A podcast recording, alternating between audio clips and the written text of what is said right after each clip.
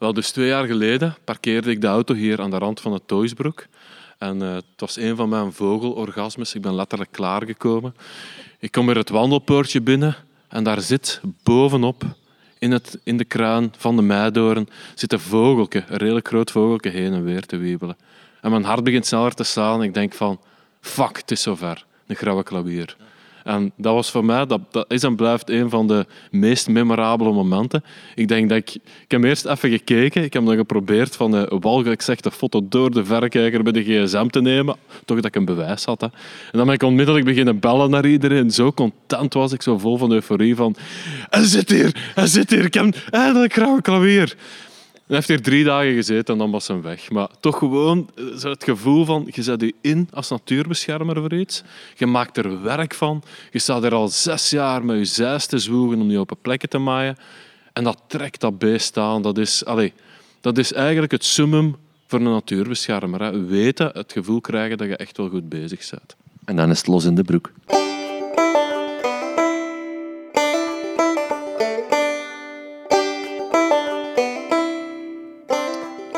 Welkom iedereen bij een nieuwe aflevering van Feed Feed. En u hoorde zojuist Kevin Lambeets. Hij werkt bij Natuurpuntbeheer en is daar consulent. Ja, en Kevin die, uh, die ontving mij in zijn, zal ik maar zeggen, natuurgebied, de Getenvallei. Een prachtig gebied met verschillende soorten landschappen.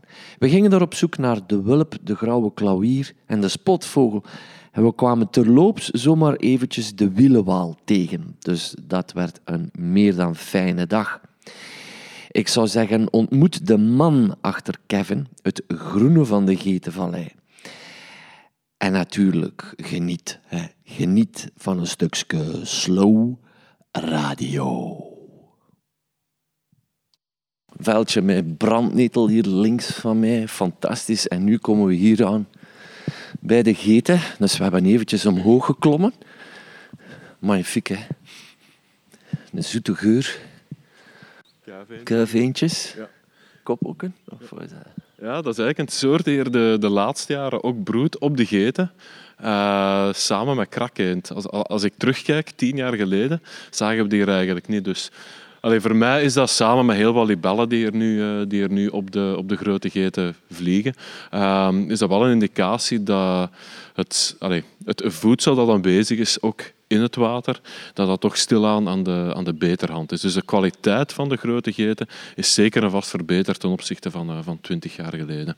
Wat we ook kunnen zien aan het visbestand natuurlijk. Want bijvoorbeeld, we gaan die misschien vandaag niet zien, maar waar dat we nu staan, broedt jaarlijks ook een koppelke uh, grote gele kwik. Um, dat is een soort die een aantal jaren echt wel in verdrukking is geweest en die we nu toch wel stilaan zien terugkomen. Hetzelfde als het ijsvogeltje bijvoorbeeld. Dus ik hoop dat hij toch vandaag ook nog eens gaat passeren. Het zou wel plezant zijn. Hè? Ja, absoluut. Het is eigenlijk gewoon... Ja, dat is, uh... Kijk, 1, 2, 3, 4, 5, 6 jongen die wilde, die wilde eend, die we daar zien. Ik vond het wel machtig. Ik was een paar weken geleden, stond ik in het park van Sint-Niklaas. En daar hadden uh, een paar wilde eenden ook uh, kuikens. En op de rand van de vijver stond er een zilvermeeuw. Ja, en ik dacht, uh, prachtig zicht. En heel laconiek liet hij die kuikens passeren. En opeens draaiden die zich om, manneken. En dat had hij toch wel te pakken, zeker? Ja, dat is de natuur, hè. Ik vind het wel altijd spectaculair om zoiets te zien. Gelijk een reiger ook die een kikker aan het, uh, aan het verorberen is of zo. Probeert dat echt zo gulzig door te steken. Dat vind ik zo geweldig aan die meeuwen. Hè. Uh, een aantal jaren geleden hebben we een poel afgelaten, hier in het natuurgebied vlakbij, de Heibos. En uh, plots zagen we s'morgens daar een reiger zitten en had een, een dikke vette paling te pakken. En ik kreeg die gewoon, ik kreeg die gewoon niet doorgestoken. En ik zag hem echt zo bijna aan het kokhalzen om toch natuurlijk...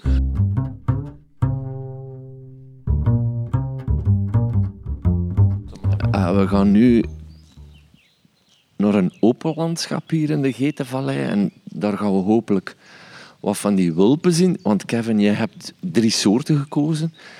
Eentje daarvan is de wulp. En aan de telefoon zei je al van, ik heb daarom die soorten ge- gekozen, omwille van het landschap dat ze verkiezen? Wel, het is enerzijds voor mij wel een goede indicator van eh, de kwaliteit van het landschap wulp. Maar vooral elk jaar kijken we hier uit naar de terugkomst van de wulp. hè. De wulp eh, arriveert hier standaard de laatste week van, van februari. Dus daar is rond de 20e, 21e februari komen ze aan. En voor ons kondigt dat, als, als vogelkijker, kondigt dat zo het begin van de lente aan. En dat geeft toch altijd wel een leuk gevoel. De wulp heeft hier altijd gezeten. Wel nee, het is eigenlijk pas van eh, het midden van de 20e eeuw dat de wulp vanuit de heidegebieden, want het was vroeger een broedvogel van voornamelijk heide, dat hij zich ook is gaan verplaatsen. Ehm, waarom dat hij precies uit die heidegebieden is weggetrokken, vind ik niet zoveel over terug. Ik kan daar wel mij iets bij, bij voorstellen. Mag ik het zeggen? In Nederland weten ze dat, maar dat is wel natuurlijk iets anders. Heide, maar dan voornamelijk ook duinen, dat is natuurlijk wel iets anders. Daar is hij waarschijnlijk verjaagd door recreatie. Dat zou natuurlijk hier eens een gelijklopend verhaal kunnen zijn. Ehm, misschien ook dat de druk rond die heidegebieden ook op een andere manier enorm is verhoogd. En dat we echt bij te sterk geïsoleerde, maar komt hetzelfde neer, te sterk geïsoleerde heidegebieden en vennekes kwamen, eh, kwamen te zitten. Nu, ondertussen, hè, vanaf helft van de 20e eeuw, is hij zich gaan eh, vestigen in eh, de, de Demervallei, de Herk en onder andere dus ook de Getenvallei. En is hij zich gaan aanpassen aan een leven op cultuur, graslanden. Wat bedoel ik daarbij? Echt in een landbouwlandschap, een heel open landbouwlandschap eh, met soortenrijke graslanden. Wel, hier vinden we in de winter komen hier geen wulpen eigenlijk voor. Dan moeten we meer naar de kust gaan. Dus de overwinteringsgroepen aan de kust hebben niet zoveel te maken met de wulpen die eigenlijk hier in de vallei broeden. De kust van België, bedoel je? Ja, België en, en Nederland. Ja, ja, maar ja, omdat ik zie ze wel in Nederland. eh, ik, ik, ik woon vlakbij Nederland, dus dan zie ik ze daar wel. Nu, we hebben hier nog geen zenderonderzoek of zo gedaan, want sinds dit jaar eh, loopt er een project van Natuurpunt Studie naar het, allee, rond het broeden van de wulp hier specifiek in de, eh, in de. En we hebben dit jaar al een aantal nesten, allee, mijn collega heeft dit jaar al een aantal nesten kunnen traceren. Eh, met foto's, met eitjes bij en zo. En de volgende dag waren de eitjes niet meer. Shit. Ja, Predatie. ja we vermoeden dat, eigenlijk, eh, dat het nest gepredeerd is geweest. Ja. En heb je ook een weet door wat? Nee, nee. Of durf je niet zeggen door de vos?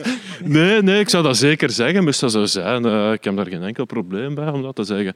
Ehm, nee, we weten het niet, want het idee was, we gaan hier een camera bijzetten en dan kunnen we eigenlijk zien wat er bij het nest gebeurt. We kunnen ook zien hoeveel jongen dat er eigenlijk eh, worden grootgebracht en zo. Eh, maar we hebben in principe de kans niet meer gehad nu. Ja. Want ik zag op BBC hele rare beelden. Namelijk beelden van wulpen, eieren, die werden opgegeten door schapen in de wei. Ja, oké. Ja, dat- hier zitten geen schapen, maar Ah, ja, er maar wel veel koeien rond. het, het was in ieder geval een, eh, ja, een, een vreemde ontdekking die toch wel wat ogen deed openen. Ook in die zin van, ja, maar wij dachten dat predatie alleen maar bij ja, zoogdieren voorkwamen. Maar nu blijkt dat... allee, schapen is ook een zoogdier, maar dat dat dan toch ook wel die, die schapen zouden zijn. En op basis daarvan deden ze korte berekeningen en zeiden ze, van, ja, maar shit, dit, dit kan ons wel heel wat eieren kosten gewoon. Ik zal de beelden eens doorsturen. Ja, ik het zal zou heel leuk zijn om te zien. Hier, holenduifje misschien. Ja, holenduif. En we zien een holenduif passeren. Toch ook niet de reguliere duif die bij ons voorkomt in het Waasland. Dan. Daar heb je houtduif, daar heb je Turkse tortel. En that's it.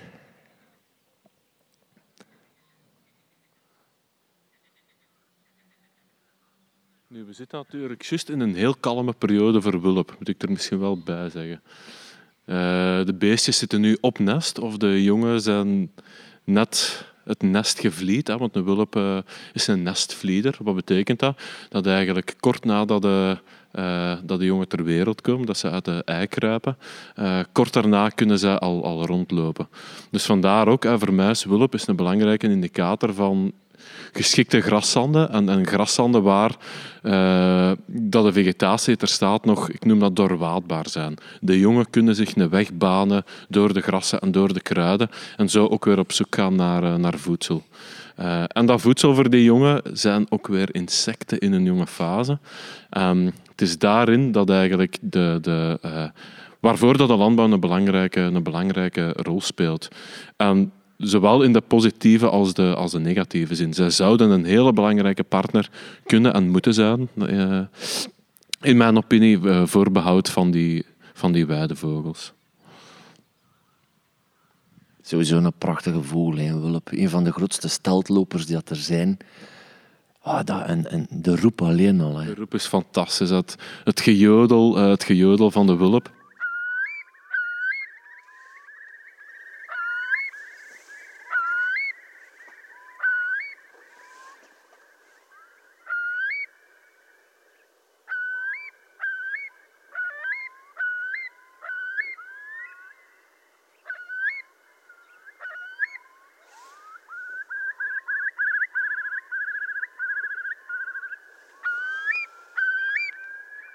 Ik las gisteren nog een artikeltje over het gejodel van de wulp verstomd in Nederland.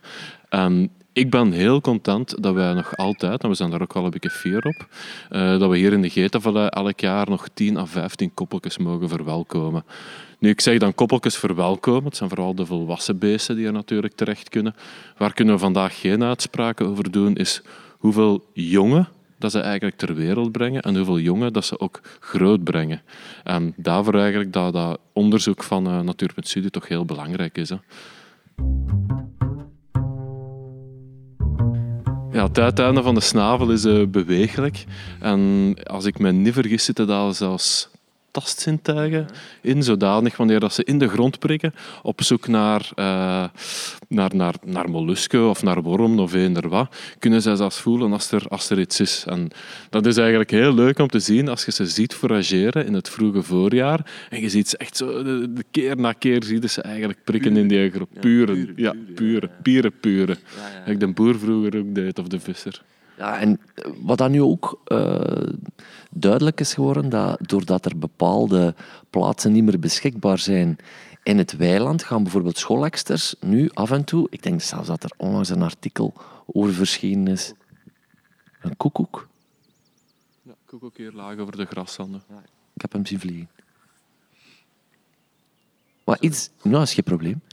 Iets dat we gezien hebben is dat schoolekster meer toevlucht begint te nemen op uh, daken van appartementen. En ja. Ik, vraag, ja, ik vraag me af, als dat dan nestvlieders zijn, dat gaat toch wel een probleem leveren? Dat denk ik wel. En allee, als we dat willen doortrekken naar wulp, dan zeg ik gewoon van ja, dat is onmogelijk voor die beesten. Hè. Ja, in Nederland is het ondertussen de vogel van het jaar geworden, in 2019.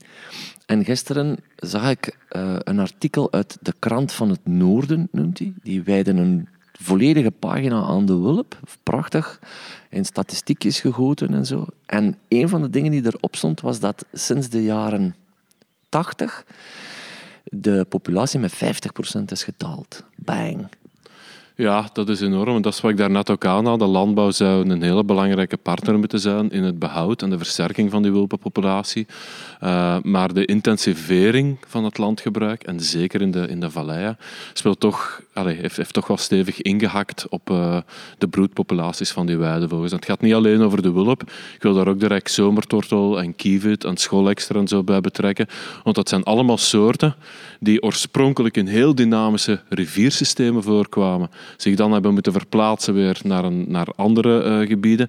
Uiteindelijk in cultuurlandschappen zijn terechtgekomen en die we vandaag zien door de intensivering die toch wel enorm slecht doen. En ik zei daarnet ook al, insecten vormen prooidieren voor die jonge beesten. En Jullie kennen allemaal het verhaal wel van de neonicotinoïden, uh, gifstoffen die worden gebruikt voor coating en zo. Wel nu, er is wel uh, voldoende bewijs dat er op wijst, dat in de richting ervan wijst, dat de insectenpopulaties serieus aan het crashen zijn ten gevolge van het gebruik van te veel pesticiden in, uh, in die landbouwmiddels. En dat vertaalt zich natuurlijk naar hogere trofische niveaus, dus hoger in de voedselketen, naar soorten zoals onder andere onze enigmatische wulp hier in de Getenvallei. Ja, die, het gebruik van die pesticiden, dat is een vorm van intensivering. Want wij spreken over intensivering, maar ik denk dat er ook veel mensen dat niet weten wat dat concreet inhoudt. Kan je nog een aantal zaken opsommen die intensivering zijn? Wel, enerzijds zien we dat er heel wat kleine landschapselementen verdwijnen. Dat is misschien van iets minder belang voor de wulp nu, maar een aantal andere. Iets, iets dat zich heeft ingezet al tijdens de ruilverkaveling? Ja, ja, dus dat is eigenlijk gestart bij de eerste ruilverkavelingen. Men is gaan werken naar grootschaligheid. Men is ook meer gaan werken naar monoculturen. Wat bedoel ik daarbij is dat er eenvormige gewassen over een grote schaal voorkomen.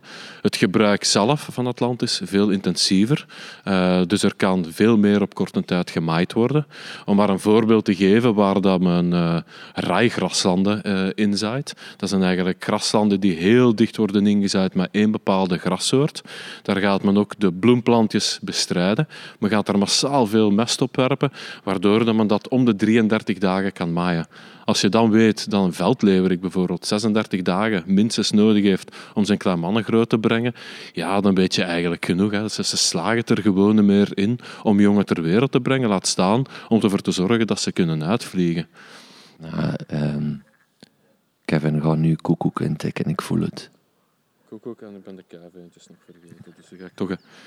Wat, wat ben je vergeten? Ja, de kuiveentjes van daarnet. Dus uh, ik ga die toch. Toch Kevin? Ja, jong, nu wel. Hè. Misschien binnen een aantal jaren meer, maar vandaag geef ik die wel. Zo'n saaie soort. Nee, nee, dat hebben we niet gezegd. Het is een mooie soort. Kevin geeft opleidingen uh, rond het werken met de zeis en de bijl. En als u meer wilt zien van hoe dat in zijn werk gaat, dan moet u maar eens eventjes op Instagram zoeken naar Zijs en Bijl of Facebook, want daar staan uh, foto's en natuurlijk ook een en ander wat uh, bij geschreven. Maar wat wil Kevin nu eigenlijk beogen met die Zijs en Bijl? En ik wil eigenlijk mensen terug vertrouwd maken met handwerktuigen. En ik wil dan ook ervan overtuigen van kijk, dat is gewoon kei plezant om te doen. Je wordt daar, eh, je wordt daar uh, rustig van. Uh, en zelfs vandaag de dag hebben die niet aan efficiëntie eigenlijk verloren. Hallo. Hey. Twee fietsers met een hond. Goedemorgen. Maar zij zijn bijl is, is uh, kei plezant, maar is het ook gewoon niet goed voor uh, het landschap? Ja, ik denk dat wel. We kunnen daardoor heel kleinschalig werken. Ik bedoel, ik probeer de mensen ervan te overtuigen om terug veel kleinschaliger te, te gaan werken. Uh, het is rust en ritme. En daarbij bedoel ik van, je wordt er niet alleen zelf rustig van. Je vindt ook ritme in je dagelijks leven. Uh, en ja... Je stampt de grond niet kapot? Is dat er iets? de, de, de grond wordt niet dichtgeslemd? Of, Ja. Wel, het zorgt voor veel minder verstoring. Dat is toch eigenlijk wel een belangrijke. Hè. Tegenover eh, van vandaag de dag grijpen we nogal al te snel naar gemachineerde maaiers in dat geval. Of gemachineerde uh, handwerktuigen. En die machines die maken heel veel lawaai. Die zorgen voor heel wat verstoring. En als we nu bijvoorbeeld hè, de, de, de elektrische rasters moeten gaan maaien, in plaats van een bosmaaier te nemen, neem toch gewoon eigenlijk een zeis. Allee, het is zo leuk, het is zo efficiënt en ik ben er zeker van dat het zelfs veel sneller gaat. Je loopt minder kans om draden te beschadigen en zo. En nog eens, het is gewoon plezant om te doen. Hè. En je krijgt er natuurlijk een kathedraal van het lichaam van. Getuige hier naast mij, Kevin Lambeet. Puur maar, ook, ook wel, dat, moet, dat mag toch ook wel gezegd worden, veel tattoos. Ja, het is de enige vorm van kunst dat ik eigenlijk kan waarderen en appreciëren. En dat ik ergens ook kan begrijpen. Ja, ik vind dat niet altijd... Ja, voor u... Ah, het is een persoonlijke zaak, hè, tattoos? Het is voor mij iets heel persoonlijk. Ik vind dat op zich ook gewoon mooi. Uh, ja, ik ben ondertussen een kleurenboek van allerlei verschillende stijlen wel geworden. Ja, maar kun je zeggen, want er zitten een paar... Allee, toch wel een paar zware symbolen tussen, hè? Het valt, het, valt, het valt op zich nog mee. Uh, misschien een van de meest opvallende is de, de wolf op de, op de borstkas waar vlammen in zitten. En uh, een wolf, dat is ook niet toevallig een brok die achterblijft in, uh, in een oven. Wanneer men vroeger het ijzererts ging, ging, ging uit, uit de gesteenten en zo, en zo halen. En dat gebruikte men dan weer om bijvoorbeeld handwerktuigen te smeden. Dus daar zit wel een klein verhaalken achter, want verder ben ik niet per se de man die de grootste fan is van zoogdieren. Ja, maar hij zei wel, dat zijn echt wel hele persoonlijke keuzes, dat bedoel ik. Tegenwoordig zie je veel tattoos die, waarvan ik denk van ja, die heb ik nu al honderd keren gezien. Maar dit zijn echt wel persoonlijke zaken die, die je mooi vindt. Ja, het meeste, het meeste wel. Allee, het drieluik, er staat een drieluik op mijn lichaam ergens, struggle for life. Uh, zijn eigenlijk soorten die elkaar proberen een beetje te bekampen. Misschien dan, dat is misschien niet volledig wetenschappelijk correct, maar de soorten die daarin uh, verwerkt zijn, zijn wel soorten die voor mij echt wel van betekenis zijn uh, of zijn geweest. En mogen wij die soorten weten of is dat voor u persoonlijk? Nee, je mag dat zeker weten. Uh, een van de soorten is de Bornean bristlehead. Uh, is een soort die dus in Borneo voorkomt, die ik daar ook kan mogen waarnemen uh, tijdens mijn eerste buitenlandse vogelkijkreis. En dan bedoel ik bij buitenland verder dan Europa.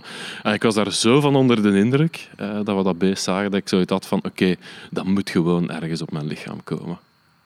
Wat vindt uw moeder van die tattoos? Die is altijd heel blij als ik thuis kom en dan ziet ze dat er weer iets is bijgekomen.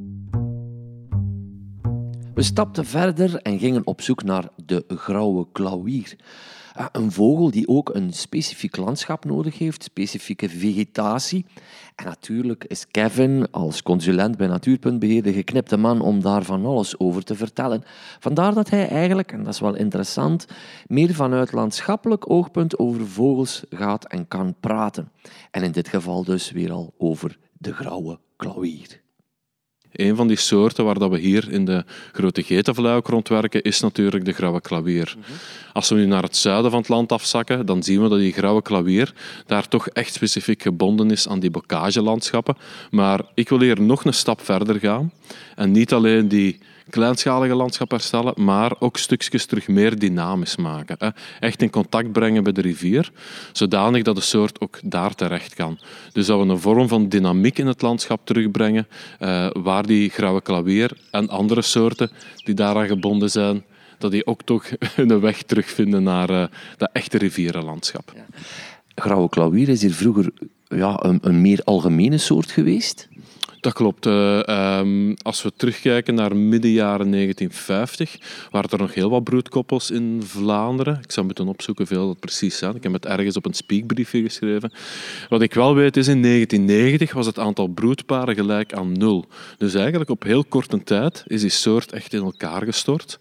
Um, en kort nadien zien we wel terug een heropleving. Waarbij dat we vandaag, als we vandaag gaan kijken, hier in de streek, zien we terug stilaan sporadisch toch een broedkoppel opduiken. 2013 was het eerste broedkoppel terug voor Vlaams-Brabant. 2015 volgde een tweede broedkoppel. Verleden jaar een zeer waarschijnlijk broedgeval in de Velpenvallei ernaast. Uh, ja, een zestal jaar geleden hebben wij er bij het lokale beheerteam van Natuurpunt hebben we beslist van oké, we gaan ons gebied gewoon klaarleggen. We gaan ervoor zorgen, als er overvloed is in andere gebieden, bijvoorbeeld in Limburg, waar er tientallen broedkoppels zijn, dat die echt kunnen overvloeien, stilletjes aan, terug naar de, naar de geitenvallei. Oké, dit, dit wat populatie betreft, maar het is toch een magnifieke vogel, die grauwe klauwier. Sowieso, het is een van mijn uh, favorieten. Hè. Ja, de, de zorro onder de vogels, zeg ik. Het is de kleinste rovende zangvogel die we hebben. Waarom noem je hem de zorro? De zorro omdat mijn zwart maskerken heeft. We hebben hier eigenlijk twee zorro's in de vallei. Er wordt gewerkt ook rond eikelmuis. Heeft ook zo'n zwart maskerken. En dan de grauwe klabier. Dus dat is wel een heel leuk duo samen hier. Ja. En... Uh, ja, zit, zo wat, is, uh, zit in de familie van de klauwieren. Uh, ja, een broer is misschien wat grof gezegd, maar de klapekster is ook, zit ook bij die klauwieren. Uh, die klapekster is bekend omwille van de manier waarop dat hij voedsel vergaart.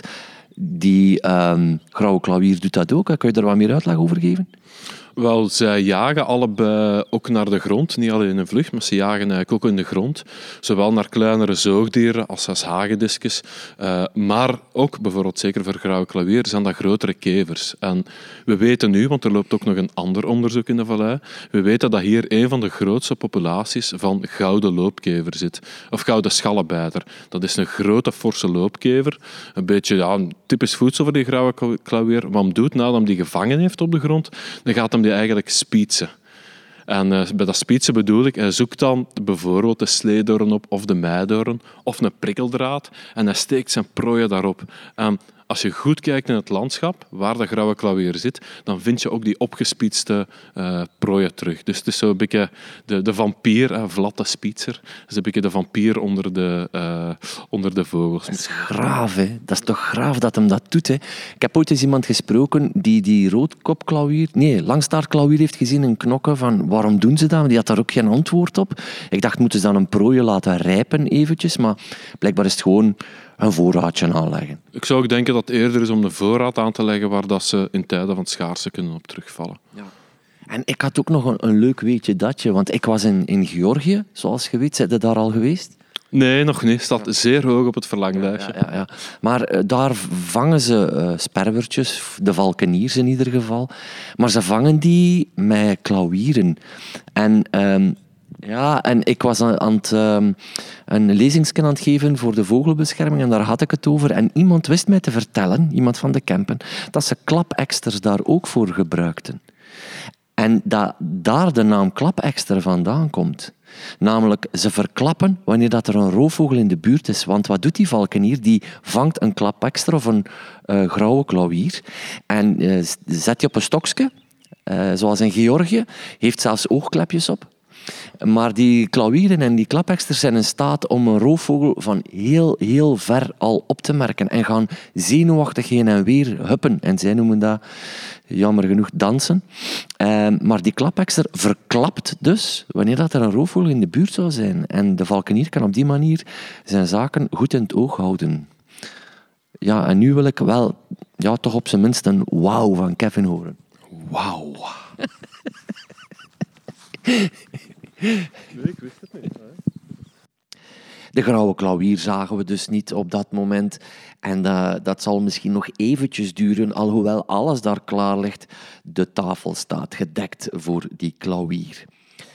Ik wil u uh, het volgende fragment ook niet uh, ontzeggen, want dat gaat eigenlijk meer over natuurbeheer. En nogmaals, dat is natuurlijk de dada van Kevin.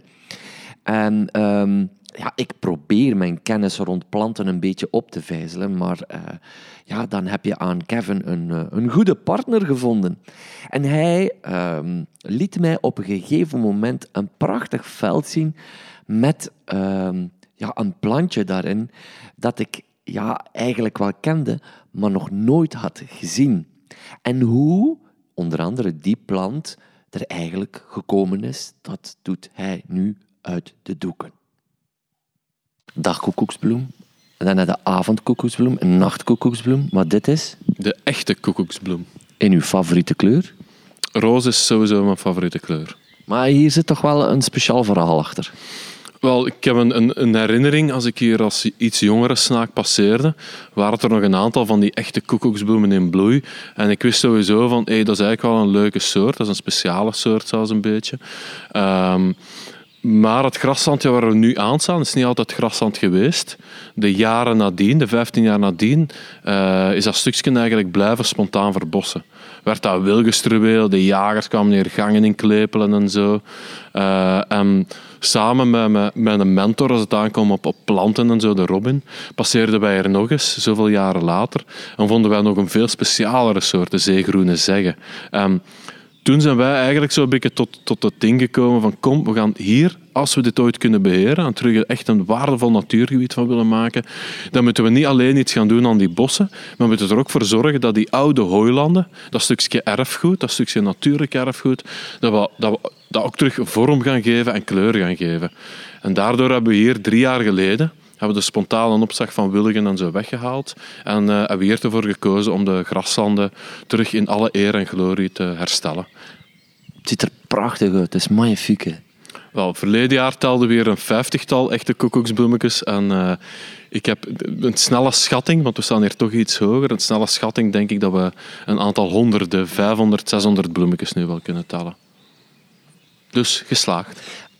Heb jij een idee wat dat hier vroeger vroeger was? Ik bedoel, Ferrari's kaart gewijs denkende van, hebben jullie gezien, hoe, wat was dat? Nou, vooraleer natuurlijk dat we natuur, bij Natuurbeheer of Natuurherstel aan de slag gaan, maken we daar een hele studie van, ook historisch. En uh, de, de Getenvallei is een van de laatst ontgonnen valleien in Vlaanderen.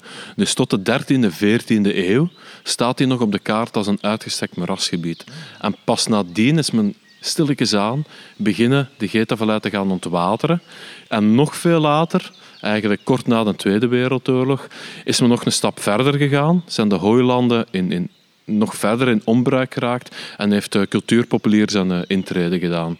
Dus de, van een heel open landschap, waarschijnlijk ooit vol met, wulpen en klauwieren en spotvogels en nog een hele race andere soorten, is het eigenlijk omgevormd naar een meer gesloten stuk bij heel monotone, uh, heel monotone populiere aanplanten. En wij gaan nu eigenlijk iets opzoeken wat misschien een beetje daartussen ligt. Een afwisseling van grote graszandcomplexen, maar evengoed grote, maar meer aaneengesloten bossen. Dus we gaan die open stukken proberen samen te brengen en die gesloten stukken. En daar gaan zeker ook heel wat vogelsoorten van mee profiteren. Een van de zaken die mij interesseerde, maar waar ik nog zeer weinig van af weet, dat zijn eigenlijk toponiemen. Uh, dus plaatsnamen, uh, namen van gebiedjes, soms bijnamen, volksnamen, die eigenlijk enorm veel kunnen zeggen over geschiedenis, over wat het vroeger was. Zijn jullie daar ook mee bezig? Wel, gaat hier uh, in de buurt hebben we wel de Sjaas. We hebben hier een uh, zeer geleerde man, de heer Paul Kempeneers, die heel actief is bezig geweest rond toponomie, toponymie of hoe zeg je dat dan weer? Uh, en een van zijn laatste boekjes ging toevallig over Neerlinter, Driesinter en de Ransberg. En vroeger was dat één heerlijkheid. Uh, hier staan we nu, om een voorbeeldje te geven, vlakbij het Molenbroek. En het Molenbroek is niet toevallig de plaats dat vroeger ook werd voor een stukje mee onder water gezet, waar hooilanden waren, vandaar de naam Broek die erin zit. En natuurlijk de molen uh, komt van de Geensmolen, ook een stukje erfgoed dat hier in uh, Driesinter te vinden is. Er zijn van die momenten waarop vogelaars niks zeggen tegen elkaar, maar verschrikt opkijken en elkaar in de ogen kijken. En dat gebeurde precies toen Kevin en ik een beetje in de verte, jawel, een wielenwal hoorden. Toch wel een van de mooiste vogels die hier bij ons voorkomt, maar zo schaars geworden. Daar mogen er ook al vier op zijn hier in de Grote Geitenvallei, of ja, in de gehele Geitenvallei. Nou, toch nog een aantal broedkoppels wielenwalen elk jaar hebben. Ik kan buiten dit gebied dan nog maar één gebiedje aanhalen waarvan ik denk, daar zit wielenwal. Ja, wel, ik ben zelf nu aan het denken. Ik, weet, uh, ik, ik, was nu in de vallei van de Zwarte Beek afgelopen week. Daar hadden we ook in de verte een wielenwaal. Um, Dijlenvallei dacht ik ook wel nog. En Demervallei. En daarbuiten heb ik daar veel minder zicht eigenlijk op. Dat zit denk ik. Trouwens, je hebt mij naar hier gelokt met uh, een berichtje over die wielenwaal. is dat echt? Ah ja, ze jij de Getenvallei is nu prachtig en de wielenwalen staan hitsig. Wel, er is een periode dat ze iets makkelijker zijn om te zien, wielenwaal, en dat is eigenlijk op dit moment. Uh, we hadden twee weken geleden een werkdag en toen hebben we twee wielenwalen, mannetjes, heel mooi gezien op korte tijd. Dus oh, ik, ik hoop dan altijd, als ik mensen dat beloof, dat ik het ook kan, wel kan waarmaken. Ja, Jeroen en ik, Jeroen de Nagel en ik, hebben vaak een discussie, wat is nu uw klootzakvogel? Ja. En voor mij is dat de wielenwal. Oké, maar dan ga ik extra mijn best doen om toch letterlijk in de kijker te stellen vandaag.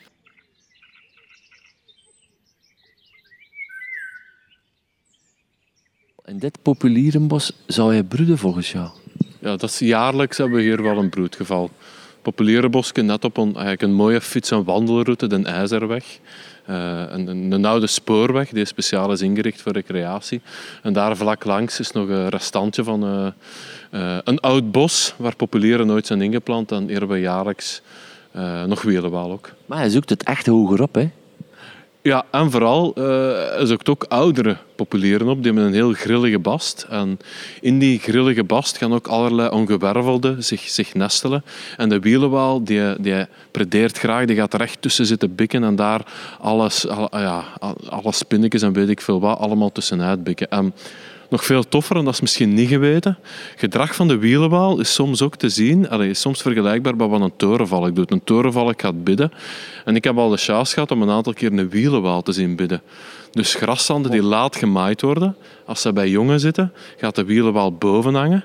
En daarop gaat hem dan echt heen en weer beginnen wiegen en beginnen duiken en zo, om zo ook insecten te vergaren voor eh, zijn jongstjes. Dat is graaf. Ik heb hem nog nooit gezien, laat ik heb ooit een vrouwtje gezien. En als kind heb ik een manneke gezien in Zuid-Frankrijk. Maar voor mij is het echt een lastige soort. Hè. Ondanks zijn exotische uiterlijk, want je zou denken hij is geel. Dus je ziet hem zo, maar vergeet het. Hè. Ja, het is, het is echt een skelker. Hè. Eh, soms zien we meer wel in vlucht en zo. Dat is wel heel plezant. Afgelopen week hadden we een werkdag en we twee waarnemingen gehad op één uur tijd. Maar dat is echt uitzonderlijk. Kevin had op zijn lijstje ook nog de spotvogel staan. Een uh, soort waar ik niet onmiddellijk superwild van word, maar een vogel die ik wel graag zou willen zien. En hij is toch opmerkelijk mooier dan dat je eigenlijk zou verwachten. Hij is niet zoals een fitis of een chifchaf, die zo wat ja, egaal groen is, maar er zit echt zo een prachtige gele tint in die vogel. En een opmerkelijke roep. Maar die spotvogel die is niet zo eenvoudig, uh, vergeet mij, te spotten. Want want is het niet zo, Kevin, dat die spotvogel ook wel die karakiet kan imiteren? Sowieso. Vandaar, vandaar komt ook de naam spotvogel. Hè. Hij spot eigenlijk met andere vogels door hun zang na te bootsen. Wat het niet altijd even makkelijk maakt om hem te herkennen, zeker niet op zang alleen. Maar hij heeft een heel typisch geluidje. En mij deed de eerste keer dat ik dat geluidje eh, hoorde en spotvogel ook zag, deed me dat terugdenken aan mijn kindertijd als ik Duke Nukem aan het spelen was. Als Duke Nukem met zijn laserpistoken schoot, dan, was er, dan zat er altijd zo prieuw, prieuw, prieuw in. En dat is eigenlijk iets, iets heel, heel typerend ook voor, voor spotvogel. En ongeacht dat hij imitaties doet, gaat hij eigenlijk de zang altijd met dat, het, het Gameboy-geluidje of het computergeluidje afwisselen.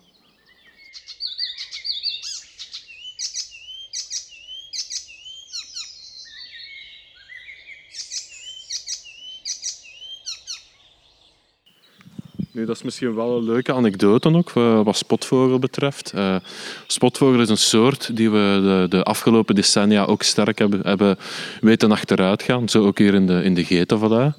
Um, oorspronkelijk kwam die voor in kreupelhoutbeplantingen, uh, bosranden, erfgoedbeplantingen en zo. Zoals een vrij algemene soort. Maar wij als natuurbeschermer uh, hebben daar toch wel een hand ook, uh, ook, in gehad. Niet alleen dus intensivering bij landbouw, bij minder insecten en zo, door, door gebruik van neonicotinoïden en heel de bazaar. Maar ook wij als natuurbeschermer, de bossen worden, worden vaak ouder. We moosen minder in ons bossen. Ik bedoel, er wordt veel minder ingekapt. Um, ook dat heeft zeker zijn effecten op, uh, uh, op soorten zoals spotvogel, die toch meer baat hebben met het ontstaan van, van tijdelijke kapvlaktes, met bosrandenbeheer, uh, met, met parkachtige, parkachtige landschappen die ook ouder en ouder worden. Dus ik denk, we, we mogen toch ook in onze eigen boezem kijken en dan tot de conclusie in dit geval komen van misschien moeten we toch ook wel soms een keer een boom durven kappen in de plaats van uh, alle bomen laten, laten groot en oud te worden. Want daar hebben we ook heel wat soorten baat bij. We zetten de zoektocht naar de spotvogel verder. En ondertussen keuvelden wij verder over een aantal zaken die mij wel van het hart moesten. Namelijk bijvoorbeeld dat ik soms heel moeilijk kan uitleggen aan mensen dat een rijke grond niet altijd daarmee betekent dat het een betere grond is. Wel, als we zeggen iets is te rijk, dan gaat het niet over te rijk aan soorten, want net het tegenovergestelde geldt eigenlijk vaak. Dan bedoelen we vooral dat het te voedselrijk is. En Zeker als het aankomt op graslanden die te voedselrijk zijn, krijgen grassen die gaan eigenlijk overheersen en die gaan ook de bloemplanten uh, onderdrukken. Dus van het moment dat er meer voedsel verdwijnt uit het systeem, dat het voedsel armer wordt of schraler wordt, ga je meer kansen geven aan die zeldzamere graslandplanten, dat die ook in dat die kunnen groeien en kunnen doorbloeien en kunnen zaad zetten. Zo krijg je een veel gevarieerdere vegetatie of een veel gevarieerder grasland, wat zich uiteindelijk ook gaat doorvertalen en naar de ongewervelde en finaal ook naar de aanwezigheid van bepaalde vogelsoorten. Vogelspotten kan soms zoveel voldoening geven en soms zoveel frustratie. Eén tip, ga nooit echt heel bewust op zoek naar een soort, want dan kom je soms bedrogen uit en ligt de frustratie inderdaad, zoals ik reeds zei, heel dichtbij. We gingen dus heel doelbewust op zoek naar die spotvogel, maar ja, dan kom je hem niet tegen. En echt, geloof mij, maar de laatste meters van onze wandeling die we deden binnen het natuurgebied van de Getenvallei, en dit geloofde nooit natuurlijk, net op het moment dat we weer onze wandeling aan het beëindigen zijn, zien we hier in het topje van een doornstruik de spotvogel. Dat is toch niet te doen, hè? dat is soms nogal gebeurd hè? bij die opnames, dat we sowieso een moeilijke soort zoeken en dan vinden die toch, dan zitten die toch. Hè? Ja, we hebben nu hoeveel hebben we er? een stuk of drie hebben horen zingen, niet kunnen zien. En nu komen we hier aan de kampsalamander uit. En ja, het is prijs. Hè. Ik vind het heel plezant om zo kunnen af te sluiten. Ik voelde me al een klein beetje schuldig. Nee, maar en sowieso is de spotvogel voor mij een vogel die je niet zoveel ziet, omdat ze zitten wel in die struiken en zo, maar dan opeens zich toch maar zo laten zien. Magnifieke vogel. Lichtgeel buiksken, groen. En daarom ook zo moeilijk te herkennen in de struiken. Maar jij herkent ze wel, hè? jij hoort ze wel heel rap, hè, Kevin? Ja, maar het is enkel als ze dat typisch Gameboy geluidje maken, dat, uh, dat ik zo wel van iets verder kan, kan horen. Oh, kijk, hij is aan het zingen. Dat is echt wel de max nu. Dit was een nieuwe aflevering van Feed Feed met Kevin Lambeets, maar dat had u waarschijnlijk wel al langer door dan vandaag. Um, u kunt meer opzoeken rond Feed Feed op mijn website www.birdnerd.be of op mijn Facebookpagina van Feed Feed. Ook op Twitter actief bezig met van alles en nog wat rond vogels. En um, ik zal proberen een aantal dingen terug te traceren in verband met de aflevering van vandaag, waaronder bijvoorbeeld de schapen die eieren van wulpen eten. Um, goed, uh, dit was de uitzending. De volgende aflevering komt er ook aan. Er zijn er nog een paar Engelstaligen op de plank. Dus stof genoeg om nog een paar maanden mee verder te gaan in de vakantie. Ik zou zeggen tot feed feed. Uh, dag. Ik ga het vuur aan de schenen leggen. Kevin, klopt dat? Nu staan we hier in de Getenvallei, maar je bent ooit volgens mij naar Mongolië geweest? Met onder andere Geert Bekkers. Klopt, ja. En daar hebben jullie smeerlappen, Laplanduil en Oeraluil gezien. Ja, het was eigenlijk nog straffer. We hebben ongeveer op een uur tijd hebben we Laplanduil, Sperberuil, Oeraluil... Stop, stop. Ik ga... Nee, dit mag niet meer. Sorry. Sorry. Het was in een van de meest ongerepte stukjes misschien van Mongolië. Onze gids had dat toevallig ontdekt uh, en, en, heeft ons daarbij meegenomen. Het was wel een heel spannend moment, want hij zei van kijk mannetjes, we hebben nog zoveel naft in de benzinetanks van onze uh, oeralbusjes. Um, het kan zijn dat we niet terug geraken. En we hebben gezegd, fuck dat, we gaan naar daar, we willen dat zien, we willen daar overnachten in de vallei met de 100.000 muggen. Um, we zijn s'morgens opgestaan, we hebben het vuur aangestoken om de muggen weg te houden. We zijn vertrokken en ik herinner me nog heel goed, we staan op de richel over een van de mooiste graszanden dat ik, dat ik ooit heb gezien, staan we uit te kijken. En ik draai bij mijn verrekijker en op een gegeven moment zeg ik, was dat? En de rest kijkt en op die moment was van, fuck, Laplandaal. En dat was, ja, misschien is dat tweede los in de broek moment dan wel, maar voor heel de groep, voor heel de groep. Is er dan een, nog een moment in je leven dat je on, je ongelukkig voelt, eigenlijk? Ja, ik denk dat, je, dat iedereen zich gewoon soms moet ongelukkig voelen om te weten hoe gelukkig dat die mooie momenten wel zijn. Dus die zijn er zeker aan vast, maar zo'n moment, dat, dat blijft gewoon in je geheugen gegrift. En ook dat je dat samen met andere mensen, want dat is voor mij iets heel belangrijk ook. Ik beleef graag samen dingen met andere mensen. Ik deel graag die euforie dat je dan kunt hebben.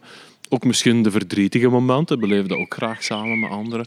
Maar toch die mooie momenten, dat, dat je daar ook later kunt terug over babbelen. Dat als ik de Geert nu terugzie en we gaan pinten pakken, dan wij kunnen zeggen van, ja, weet je nog, s'morgens, hè, we zijn nog juist te slapen ten zogen en dan zien we daar die, die Laplanduil en, en nog een uur later staan we op een sperweruil te kijken. Allee, dat is toch gewoon fantastisch. Dat is echt zot, dat is echt zot.